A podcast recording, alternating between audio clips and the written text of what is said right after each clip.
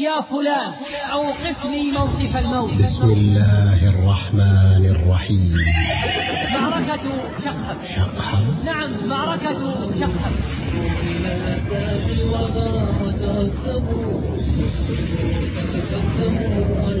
بشرى. إنكم في المرة منصورون. قل إن شاء الله. إن شاء الله تحقيقا لا تعليقا. شيخ الإسلام. حرض السلطان على القتال. علماء. وبشره بالنصر. علماء. ثم عمل على إلهاب عواطف الأمة. وإذكاء حماستها وتهيئتها لخوض معركة الخلاص.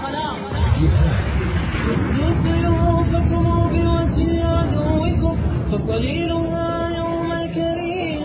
يطرب وغبار أرجلكم بساحة غزوة أذكى من العقل الشديد وأطيب.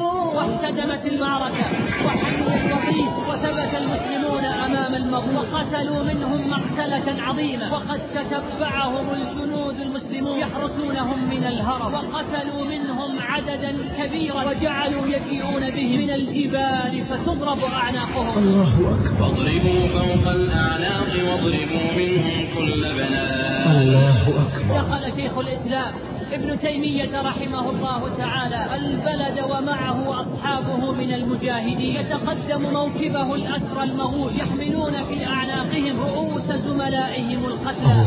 واستقبل استقبال الفاتحين والشيخ في أصحابه شاكيا سلاحه عالية كلمة قائمة حجته ظاهرة ولايته مكرما معظما ذا سلطان وكلمة نافذة وهو مع ذلك يقول للمداحين. أنا رجل ملة أنا رجل ملة لا رجل دولة. دولة. ابن تيمية غيروا في البغاة تحسبوا جمعوا شتات الخائنين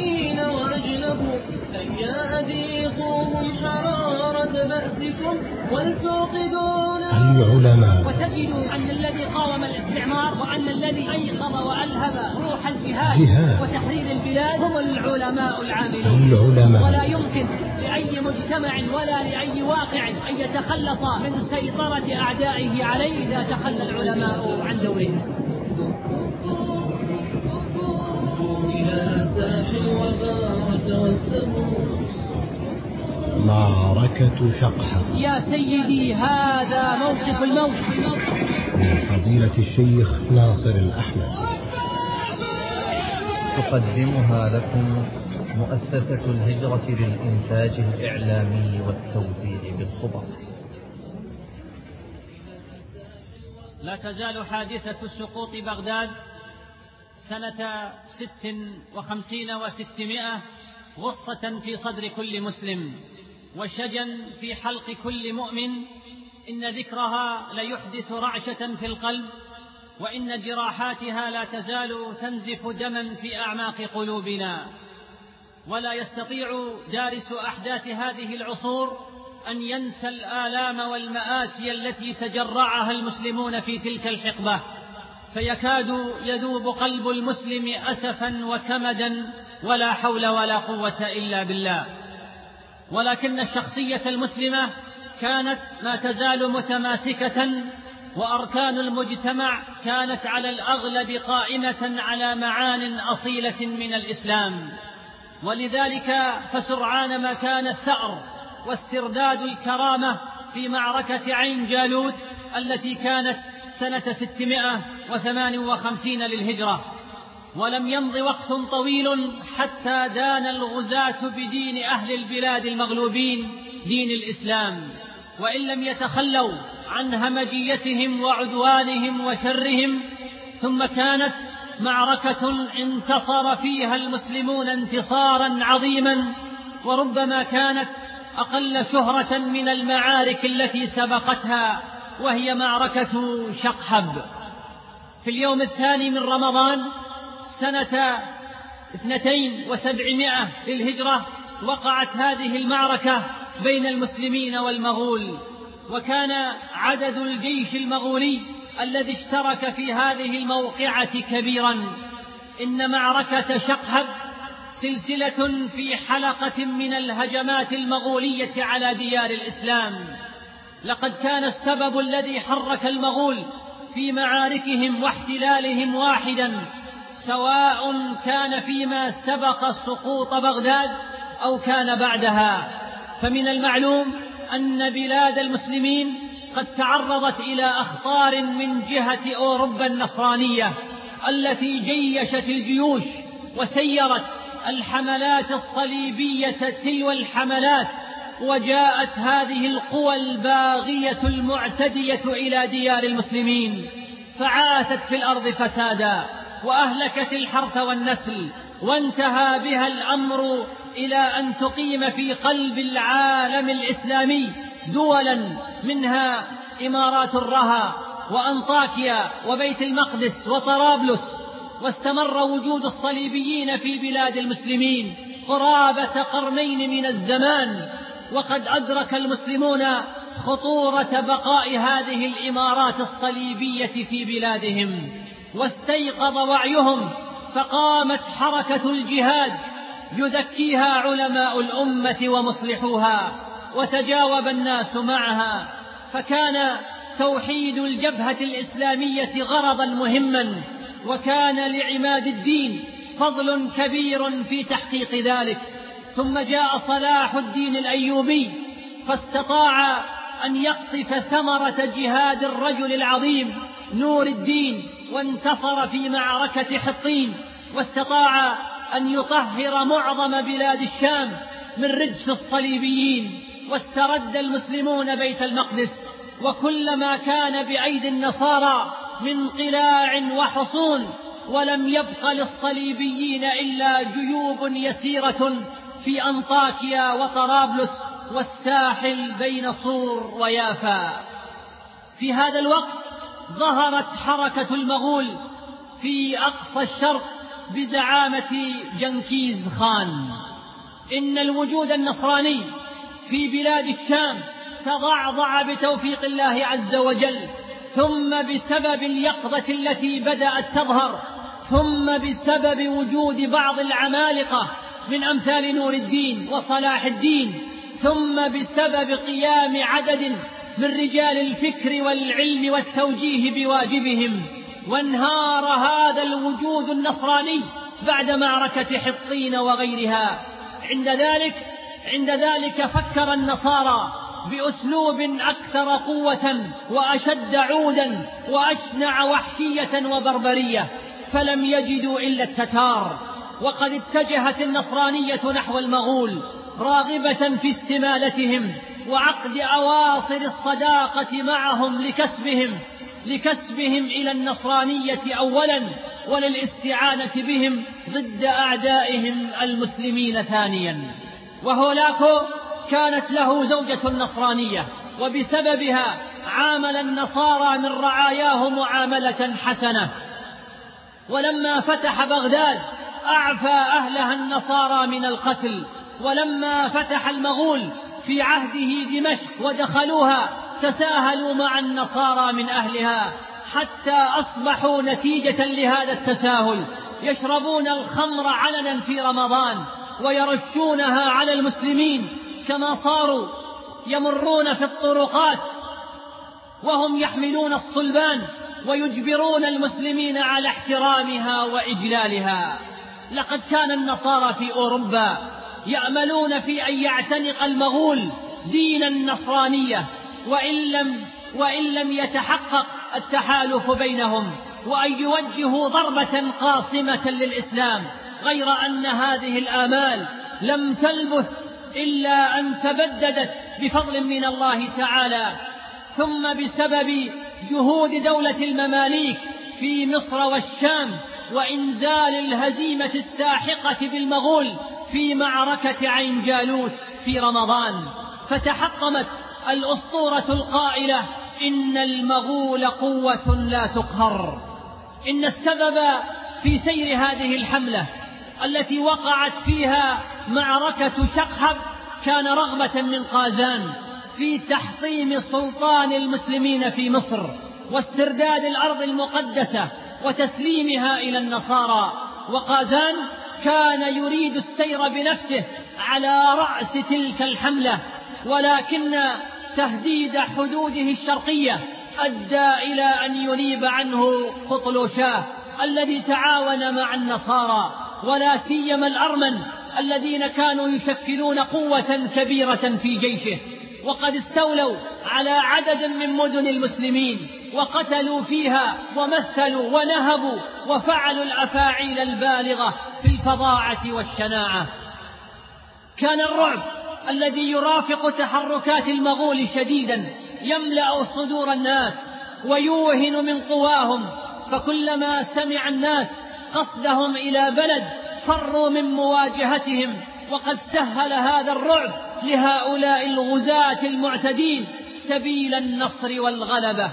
وكان الخليفة المستكفي بالله والسلطان الناصر مقيمين في مصر ويبدو أن أخبار عزم التتار على تجديد حملاتهم لدخول بلاد الشام وإزالة دولة المماليك بلغ المسؤولين في مصر فعمل العلماء وأولو الفكر والرأي على إشراك الخليفة والسلطان في مواجهة هؤلاء الغزاة. وقام شيخ الإسلام ابن تيمية رحمه الله تعالى بمهمة جسيمة في هذا المجال. ففي شهر رجب من سنة سبعمائة واثنين للهجرة قويت الأخبار قويت الأخبار بعزم التتار على دخول بلاد الشام.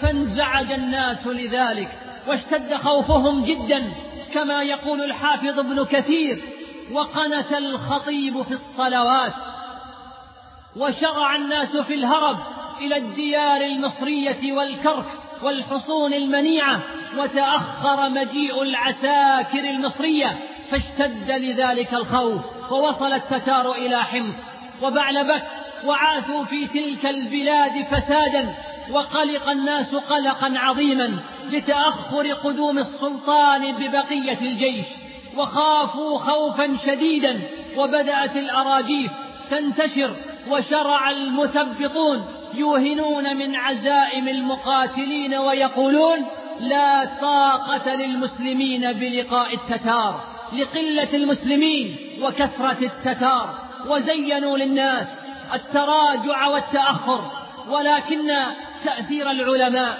ولا سيما شيخ الإسلام ابن تيمية رحمه الله تعالى كان يتصدى لهؤلاء المرجفين المثبطين حتى استطاعوا أن يقنعوا الأمراء بالتصدي للتتار مهما كان الحال. واجتمع الأمراء وتعاهدوا وتحالفوا على لقاء العدو وشجعوا أنفسهم ورعاياهم. ونودي بالبلد دمشق ألا يرحل منه أحد. فسكن الناس وهدأت نفوسهم وجلس القضاة بالجامع يشجعون الناس على القتال. وتوقدت الحماسة الشعبية وارتفعت الروح المعنوية عند العامة والجند وكان لشيخ الإسلام ابن تيمية رحمه الله تعالى أعظم التأثير في ذلك الموقف.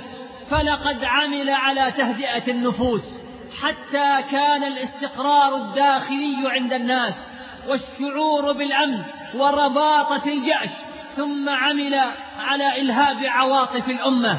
وإذكاء حماستها وتهيئتها لخوض معركة الخلاص. ثم توجه رحمه الله تعالى بعد ذلك إلى العسكر الواصل من حماة فاجتمع بهم فأعلمهم بما تحالف عليه الأمراء من لقاء العدو فأجابوا إلى ذلك. وكان شيخ الإسلام ابن تيمية رحمه الله يحلف للأمراء والناس. إنكم في هذه المرة منصورون. فيقول له الأمراء قل إن شاء الله. فيقول إن شاء الله تحقيقا لا تعليقا. وكان يتأول في ذلك أشياء من كتاب الله. منها قول الله تعالى ذلك ومن عاقب بمثل ما عوقب به ثم بغي عليه لينصرنه الله. إن الله لعفو غفور. وقد ظهرت عند بعضهم شبهات تفت في عضد المحاربين للتتار من نحو قولهم كيف نقاتل هؤلاء التتار وهم يظهرون الإسلام وليسوا بغاة على الإمام فإنهم لم يكونوا في طاعته في وقت ثم خالفوه فرد شيخ الإسلام رحمه الله هذه الشبهة قائلا هؤلاء من جنس الخوارج الذين خرجوا على علي ومعاوية رضي الله عنهما ورأوا أنهم أحق بالأمر منهما وهؤلاء يزعمون أنهم أحق من المسلمين وهم متلبسون بالمعاصي والظلم. فانجل الموقف وزالت الشبهة وتفطن العلماء والناس لذلك ومضى يؤكد لهم هذا الموقف قائلا إذا رأيتموني في ذلك الجانب يقصد جانب العدو وعلى رأسي مصحف وعلى رأسي مصحف فاقتلوني. فتشجع الناس في قتال التتار وقويت قلوبهم وامتلأت قلعة دمشق والبلد بالناس الوافدين. وازدحمت المنازل والطرقات. وخرج شيخ الإسلام ابن تيمية رحمه الله من دمشق صبيحة يوم السبت من باب النصر بمشقة كبيرة. وصحبته جماعة كبيرة ليشهد القتال بنفسه وبمن معه فظن بعض الرعاع أنه خرج للفرار فقالوا أنت منعتنا من الجفل وها أنت ذا هارب من البلد.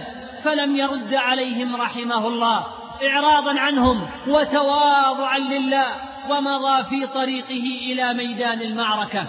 وخرجت العساكر الشامية إلى ناحية قرية الكسوة ووصل التتار فانزعج الناس لذلك وخافوا أن يكون العساكر قد هربوا وانقطعت الآمال وألح الناس في الدعاء والابتهال في الصلوات وفي كل حال وذلك وذلك في يوم الخميس التاسع والعشرين من كعبان فلما كان آخر هذا اليوم وصل أحد أمراء دمشق فبشر الناس بأن السلطان قد وصل وقت اجتماع العساكر المصرية والشامية وتابع التتار طريقهم من الشمال إلى الجنوب ولم يدخلوا دمشق بل عرجوا إلى ناحية تجمع العساكر ولم يشغلوا أنفسهم باحتلال دمشق وقالوا إن غلبنا فإن البلد لنا وإن غلبنا فلا حاجة لنا به. وحيل بين الناس وبين خبر الجيش وانقطعت الطرق إلى الكسوة وظهرت الوحشة على البلد والحواضر.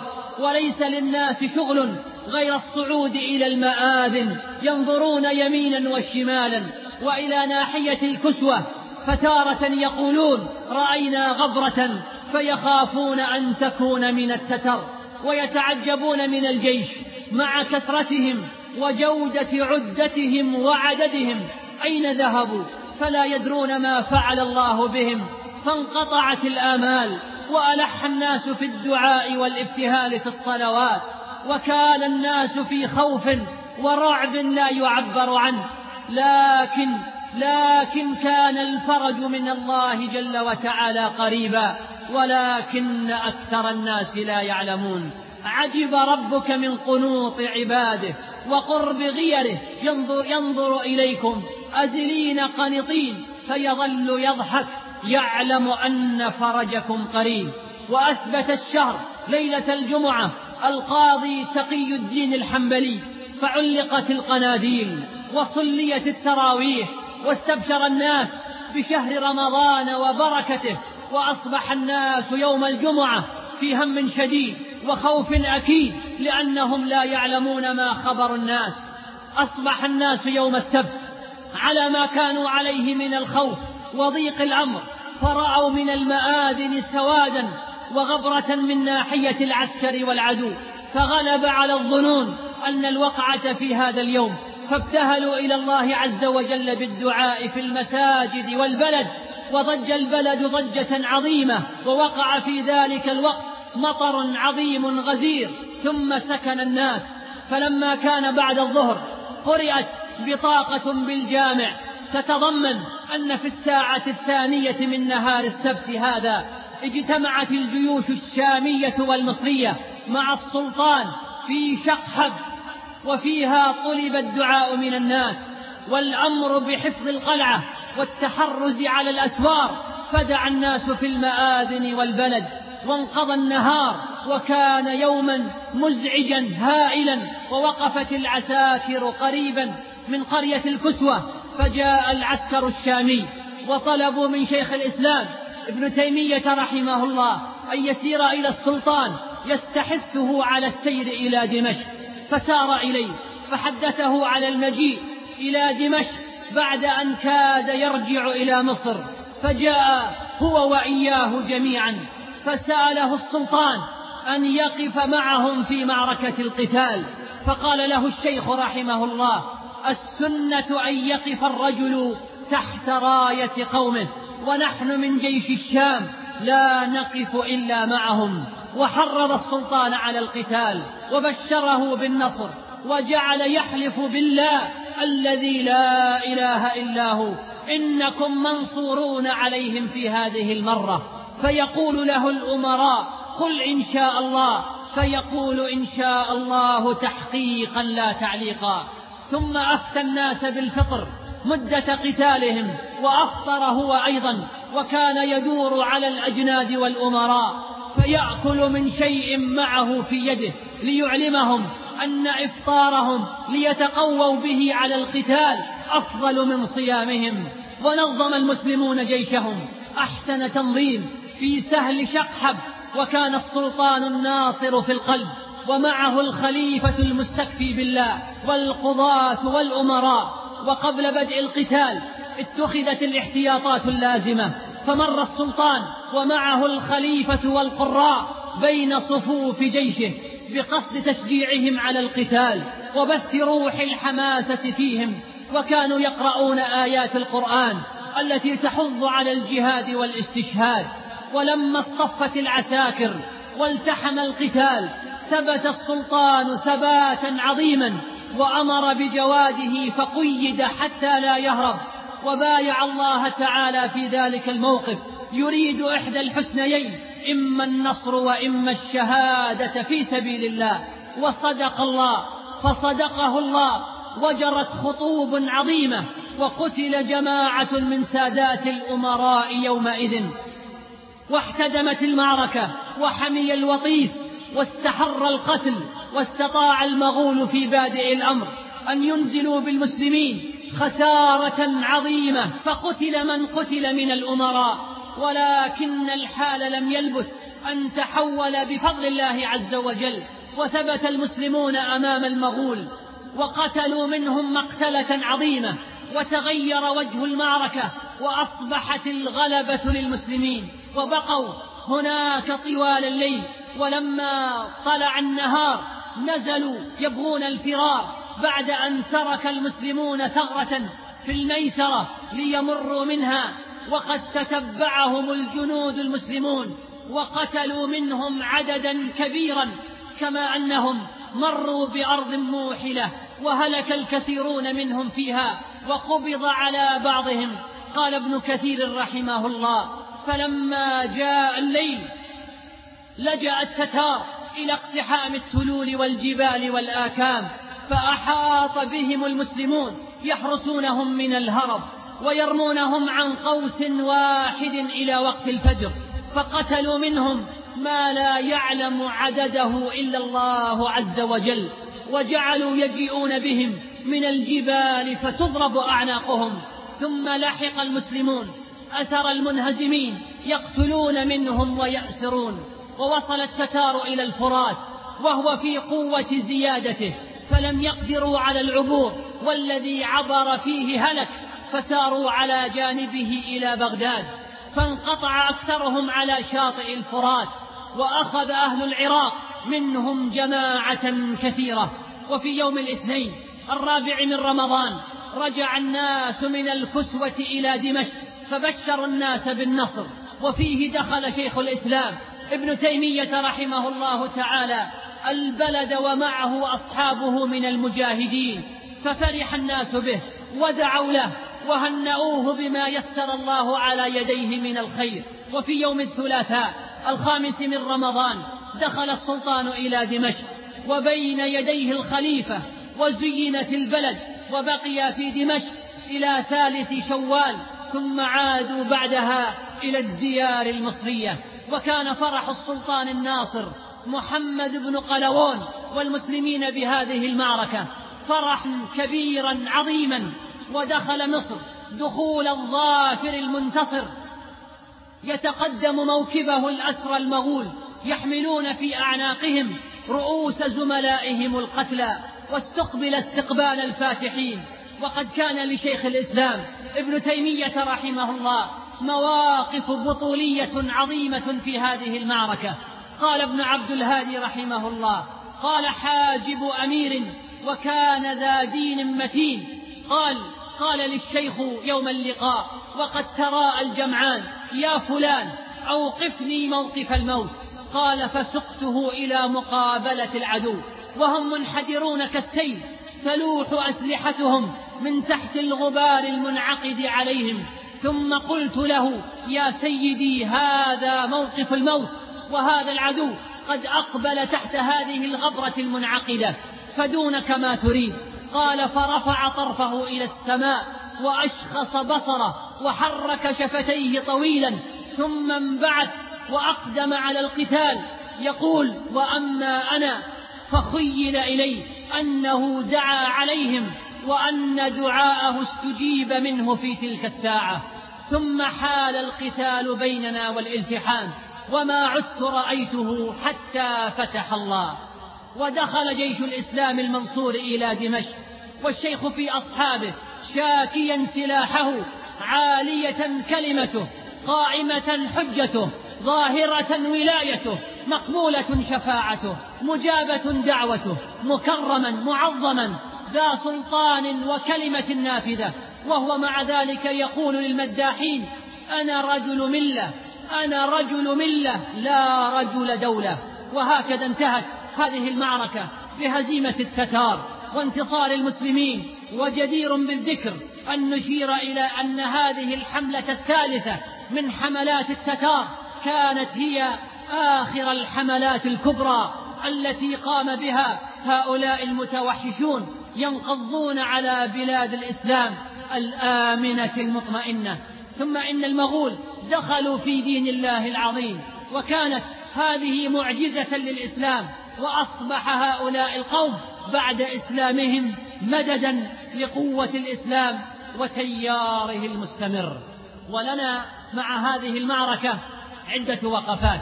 أولا دور العلماء في قيادة الأمة في أزماتها. فقد كان دور شيخ الإسلام ابن تيمية رحمه الله تعالى واضحا في هذه المعركة والدور العظيم الذي قام به لوحده مع انهزام الجميع من حوله في البداية ثم دوره في لم شمل المسلمين وتقوية قلوبهم بالثبات وثقته الكبيرة والقوية بالله جل وتعالى في مسألة النصر. إن حركات الإصلاح في حياة الأمة لا بد أن يتولاها وأن يأخذ بيدها العلماء.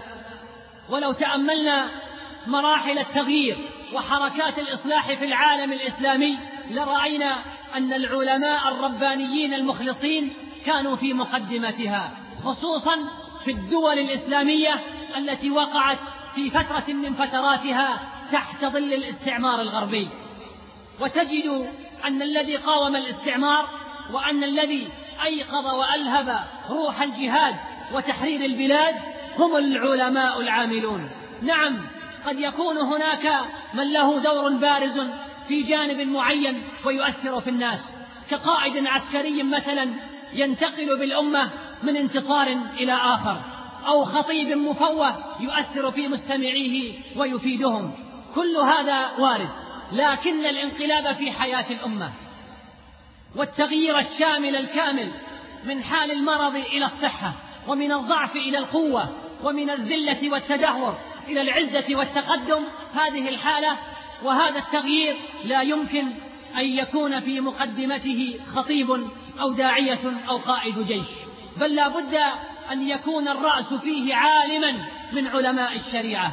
إن علماء أية أمة وأي مجتمع لا بد أن يكونوا هم في مقدمة الناس يوجهونهم ويرشدونهم ويبثون الوعي فيهم ولا يمكن لأي مجتمع ولا لأي واقع أن يتخلص من سيطرة أعدائه عليه وأن يحصل إصلاح عام بين الناس إذا تخلى العلماء عن دورهم.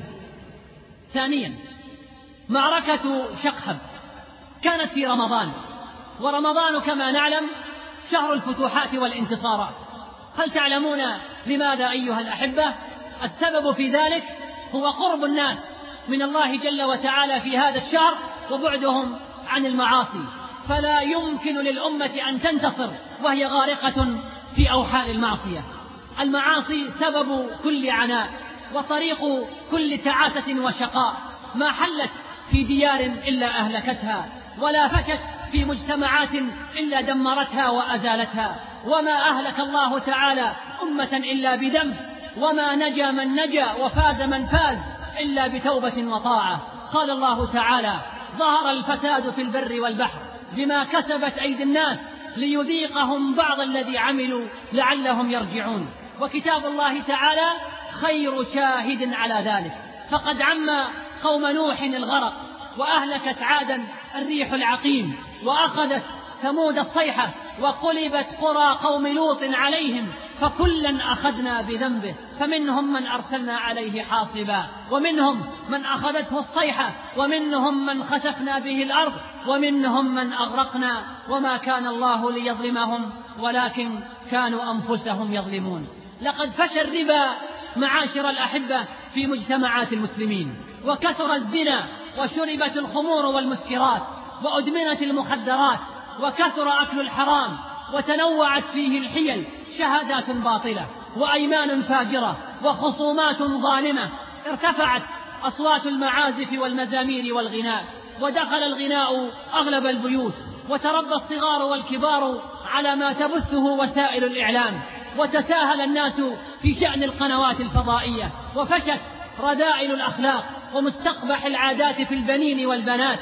وتسكعت النساء في الشوارع والأسواق وكثرت المغازلات والمعاكسات وتساهل البعض حتى في شأن الصلوات إلى غير ذلك من المنكرات والمخالفات التي لا عد لها ولا حصر. فإلى متى؟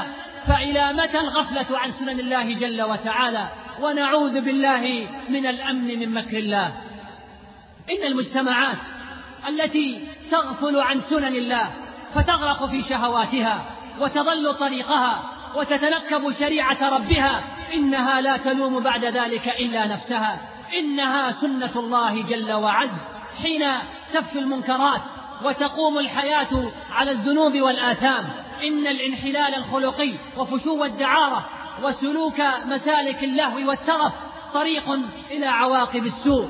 إذ تترهل النفوس وترتع في الفسق والمجون وتستهتر بالقيم وتهين الكرامات فتنتشر الفواحش وترخص القيم العالية فتتحلل بعد ذلك الأمة وتسترخي وتفقد قوتها وعناصر بقائها فتهلك ثم تطوى صفحتها. نعم إن الاستمرار في محادة أمر الله وشرعه والاستمرار على الذنوب والخطايا وعدم الإقلاع يهدم الأركان ويقوض الأساس ويزيل النعم وينقص المال وترتفع الأسعار وتحل الهزائم الحربية وقبلها الهزائم المعنوية. ولقد أصابنا من ذلك الشيء الكثير. ولقد أصابنا من ذلك الشيء الكثير. إن الحق أبلج والدين واضح. وسنن الله جل وتعالى لن تتغير ولن تتبدل. قال الله تعالى وما أرسلنا في قرية من نبي إلا أخذنا أهلها بالبأساء والضراء لعلهم يضرعون ثم بدلنا مكان السيئة الحسنة حتى عفوا وقالوا قد مس آباءنا الضراء والسراء فأخذناهم بغتة وهم لا يشعرون ولو أن أهل القرى آمنوا واتقوا لفتحنا عليهم بركات من السماء والأرض ولكن كذبوا فأخذناهم بما كانوا يكسبون. أفأمن أهل القرى أن يأتيهم بأسنا بياتا وهم نائمون؟ أو أمن أهل القرى أن يأتيهم بأسنا ضحى وهم يلعبون؟ أفأمنوا مكر الله فلا يأمن مكر الله إلا القوم الخاسرون. ثالثا خطورة النصارى وحقدهم على المسلمين والمحاولة بعد المحاولة في الاستيلاء على بلاد المسلمين واستعمارها ونهب خيراتها إن من سنن الله جل وعز الثابتة في هذا الكون ديمومة صراعنا نحن المسلمين مع النصارى وأنه سيستمر إلى نهاية العالم. وقد ورد ما يشير إلى بقاء هذا الصراع في الكتاب الذي بعثه النبي صلى الله عليه وسلم إلى هرقل بطريق غير مباشر حيث قال فإن توليت فإن عليك إثم الأريسيين. والأصرح من ذلك قول الله تعالى ومن الذين قالوا إنا نصارى أخذنا ميثاقهم فنسوا حظا مما ذكروا به فأغرينا بينهم العداوة والبغضاء إلى يوم القيامة وسوف ينبئهم الله بما كانوا يصنعون. إذا صراع الإسلام والنصرانية سيستمر إلى قيام الساعة وهو فتنة فتنة ابتلى الله بها المسلمون وهذا قدرهم وما عليهم إلا الصبر والمواجهة وانطلاقا من إيماننا بالغيب وثقة بما أخبر به النبي صلى الله عليه وسلم. فنحن على موعد مع النصارى نحن على موعد مع النصارى في ملحمة عظيمة كبيرة وسيتحقق ما أخبر به الرسول صلى الله عليه وسلم. وسترفرف رايات المجاهدين فوق دول النصارى وسيطأ المسلمون بأقدامهم عاصمة الفاتيكان الحالية روما وستلتحم هذه الأمة مع أعدائها ويكون الغلبة لها وستقع المعركة الفاصلة مع النصارى وسيكسر الصليب فوق رؤوس أصحابه وستكون معركة شديدة قوية وسيكون قتلاها عدد كبير من الطرفين. قل عسى أن يكون قريبا نقول ذلك تحقيقا لا تعليقا. رابعا ما أشبه الليلة بالبارحة. ما أشبه الليلة بالبارحة. إن من يتأمل على ضوء أحداث الماضي أحوال المسلمين وكيف تتعرض بلادهم إلى الاحتلال. وإلى الاستعمار وإلى التقسيم ليجد عبرة عظمى وموعظة بليغة في معركة شقحب. إن في ذلك لذكرى لمن كان له قلب أو ألقى السمع وهو شهيد. اللهم انصر دينك وكتابك وسنة نبيك تم هذا العمل باستوديو الكتائب الإخراج الفني والهندسة الصوتية أحمد العامر وتقبلوا تحيات إخوانكم في مؤسسة الهجرة الإسلامية بالخبر. هاتف رقم صفر ثلاثة ثمانية تسعة خمسة أربعة ستة تسعة سبعة. صحبكم إنشادا أبو مصعب من شريط حروف الملح. والسلام عليكم ورحمة الله وبركاته. تقدموا ولترعبوا شدوا. شدوا. شدوا على تلك الجحافل إنها تخشى. تخشى. تخشى. تخشى منازلة الأسود وترهب. شدوا إلى ساح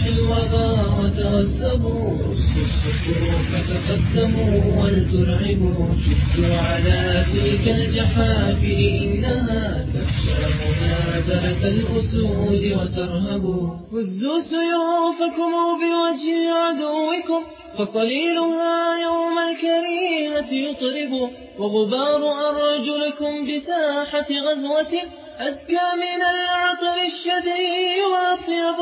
هزوا سيوفكم بوجه عدوكم فصليلها يوم الكريهة يطرب. وغبار أرجلكم بساحة غزوة أزكى من العطر الشديد وأطيب. أنتم أنتم أنتم بناة المجد أحفاد الأولى سعد سعد سعد وخالد والمثنى ومصعب. لا تج لا تج لا تجزعوا مما تحيك شرادم فالله الله الله ناصركم وربي أغلب. أنتم بنات المجد أحفاد الأولى سعد وخالد والمثنى ومصعب. لا تجزعوا مما تحيك شرادم. الله ناصركم وربي أغلب. هيا غيروا فالبغاة تحزبوا جمعوا شتات الخائنين وأجلبوا. هيا أذيقوهم حرارة بأسكم ولتوقدوا نار المعارك يلهبوا هيا غيروا فالبغاة تحزبوا جمعوا شتات الخائنين واجلبوا. هيا أذيقوهم حرارة بأسكم ولتوقدوا نار المعارك يلهبون. الصادقون الصادقون الباذلون دماءهم وجموع وجموع وجموع من باعوا القضية تكذب يا ليل يا ليل يا ليل أمتنا الطويل ستنجلي يوما يوما. يوما وتشرق شمسنا لا تغرب. من إصداراتنا. بسم الله الرحمن الرحيم. فخخوا أسلائي الخرساء تنطق فجروني في عدو الله بالله خذوني. لم يعد إلا السلاح فاقتلوا جيل السفاح. حطموا كل يهود العرب وامضوا للكفاح فلسطين لله بر المجاهدين أينما كانوا يضربون أروع المثل للعاجزين والخائنين والخائفين والخالعين ليثبتوا للعالم معجزة الصمود مصداقا لحديث الحبيب صلى الله عليه وسلم. لا تزال طائفة من أمتي ظاهرين على الحق لعدوهم قاهرين. حتى يأتي أمر الله. وهم كذلك قيل يا رسول الله أين هم؟ قال صلى الله عليه وسلم بيت المقدس وأكناف بيت المقدس. الأرض وثور فوق هاتيك البطاح. جيلنا للموت يسعى فوق أسنان الرماح. فوق أسنان الرماح السلاح فلسطين فلسطين طفل مات تحت المجنزرات وأم دهستها الدبابات وشيخ مزقت جسده الرشاشات والراجمات. فلسطين حجارة تقاتل أقوى المدرعات والطائرات. فلسطين أرض مسلمة وشعب مسلم تآمرت عليه العداوات والخيانات فلسطين. عرض ينتهك ويغتصب أمام أهله دون أن يحركوا ساكنا أو يرفعوا صوتا فلا حول ولا قوة إلا بالله. آه يا زمن الذل. آه يا زمن الانكسار. آه يا وقت الضعف والهوى. آه يا فلسطين فلسطين. لو كان فينا من بقايا خالد بعض الأسود لهابنا الكتار. يا ليل حدث عن بقايا أمة مملوكة يغتالها استعمار. تجري بها الأيام حبلى بالمنى في عالم أحلامه تنهار. يا ليل سوف تزول. هذا وعدنا من ربنا وستورق الأشجار. آيات. آيات الأخرس وقصة البطولة تخرج البطلة الصغيرة لجهادها في سبيل الله ببذل نفسها الطاهرة وجسدها الرقيق الصغير الذي مزقته الألغام. ومزقت معه أعداء الله اليهود وصرخت بالمسلمين قبل وفاتها وفلسطيناه وفلسطيناه وأقصاه وقدساه وصاحت بالرجال أنا أشجع منكم يا نساء الرجال ولا رجال فلا نامت أعين الجبناء الكبار في هذا الزمان.